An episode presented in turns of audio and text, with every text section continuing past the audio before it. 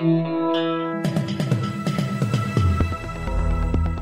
listening to the Betoota Advocates Weekly News Wrap on Desert Rock FM 96.5. Welcome back to the Betoota Advocate News Bulletin. You're joined today by editor, myself, Clancy Overall, editor at large, Errol Parker. How are you, Errol? Very good, very good as always. And of course, the young fella, Wendell Hussey. How are you, mate? Doing well, alive and healthy. That's great to hear, considering everything. Anyway, this week's show is brought to you by Ben Elton's new stand up comedy tour. It's the guy who looks like John Oliver, but has done far more than just rant to camera for his entire career. He's done Mr. Bean, The Young Ones, Blackadder, and plenty more. He'll be hitting the stage in all the big cities during the end of April and beginning of May.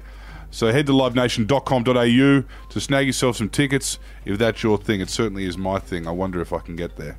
Anyway, first up today, Wendell, what's going on in the news? Coronavirus. Clancy is understandably the story of the week. We'll kick off there with an exclusive report. That was report coronavirus apparently causing people to shit more than usual. Yes, panic buying was in full swing this week. This comes as Woolworth applies a four pack limit to purchases of Gunnerwrap as the virus prepping empty supermarket shelves of household staples. Yes, it's weird because um, there is very little evidence that the COVID 19 causes people to shit more than usual. In fact, the digestive system is one of the few bodily functions that appears to be least affected by this disease because it is a respiratory illness. Yeah, there were lots of people about town. They were uh, also stocking up on pasta and breads, rice. I think the last thing that they'd need after eating all of that would be toilet paper because that stuff would block you up like a Like Blocker Roach. like an errant bottle of piss left on the platform of a train station down in Sydney. It would send the whole network into complete bedlam. And there were some comments on that article, actually. A few of the readers went viral. Simon Laidler said, just help yourself to the free Murdoch papers found at various public venues and cafes. That's all they're useful for. Wowee, Simon. Love a bit of Antifa in the comments. Good on you. And Andrea McIlduff dropped another comment saying, even if you're cooped up at home for a month with COVID 19, how much loo paper are you going to need? Even at two rolls a week, you're not going to need four times 24 packs. What the hell is going on? Fair point. Now, breaking up the coronavirus stories that we've got here, and we broke a nice little human interest story down in Sydney. That one was about a drought stricken farmer who went for a dip in his $10 million local pool underneath the Harbour Bridge. Yes, in case you missed this story, this comes after the government awarded $10 million worth of upgrades to a North Sydney pool, that one that's right under the Harbour Bridge, which the Mayor of North Sydney said was definitely a regional facility. Well, you know, if it is a true regional pool, it needs a 10 metre board that uh, local townies can do quadruple backflips off. It certainly doesn't have one of them.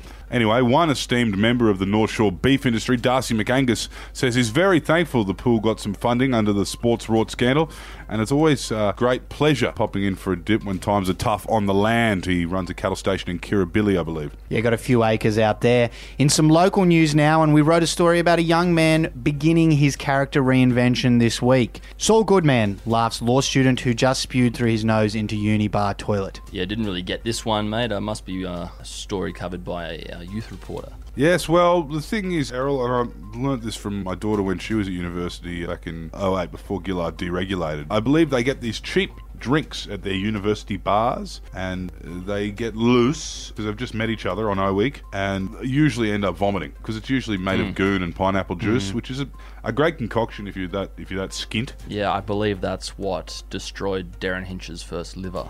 The goon and the goon and pineapple Yes. juice. Yep. With a dash of cordial as well. All Goon Sunrise. Yes, this young fellow's almost certainly there, and he is studying law, so he imagines himself to be quite a, a Saul Goodman. He told us that he was going to be so hungover after that spew that he'd be curled up all day on the couch with some pad thai and the new season of Better Call Saul, which is out now only on Stan. Moving back into coronavirus news, and husband alarmingly unfazed about toilet paper shortage. Yes, you're an expert at this, Clance. You are the unabridged king of the shit shower. I believe it's called the bum gun, is, is the term. Easier with a detractable head of the shower. And yeah, that, that does more than any quilting or whatever ply could do. But yes, there's been a sharp uptick in waffle stomping around the country. It can be revealed today. Toilet paper at a premium. Plenty of husbands and men of the house have been timing their runs this week with shower time. Understandably, there were a lot of disgusting comments on that one, which we won't read, so we'll wrap up. One last coronavirus story for the week, and that was Woman who spent weekends sniffing coke off nightclub toilet cistern not too keen on Chinatown.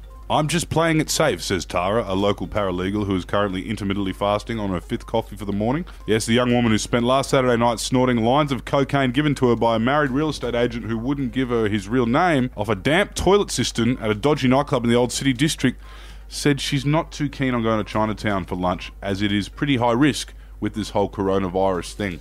Mm, I think I also had a line of that married real estate agent's coke that night, and I tell you what, it is it is much dirtier than any street I've ever walked down in Chinatown. So I'd say that this young lady's fears are quite unfounded. Yes, given the standard of recreational drugs getting around our real estate and advertising industries in Betoota, And of course, journalism. and jour- journalism, of course, you know, more down, lo- lower down the ranks towards Wendell, kind of his level.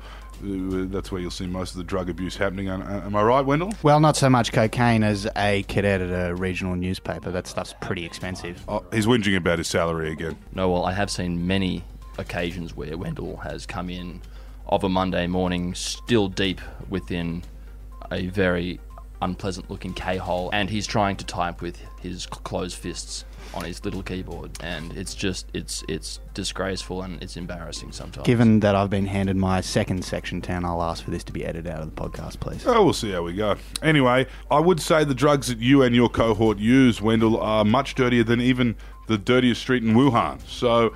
Um, I guess you could say the Chinatown hysteria is pretty high, and if you're not ordering bat soup, don't worry about it. On that note, that will probably wrap up the podcast for this week, I think. Don't forget to subscribe to the podcast. Until next week, stay safe, stay sanitized, and we'll talk to you again then. I'm Wendell Hussey. I'm Clancy Overall. Wash your hands, you grubs. and I'm Errol Parker. Chuck your Lara.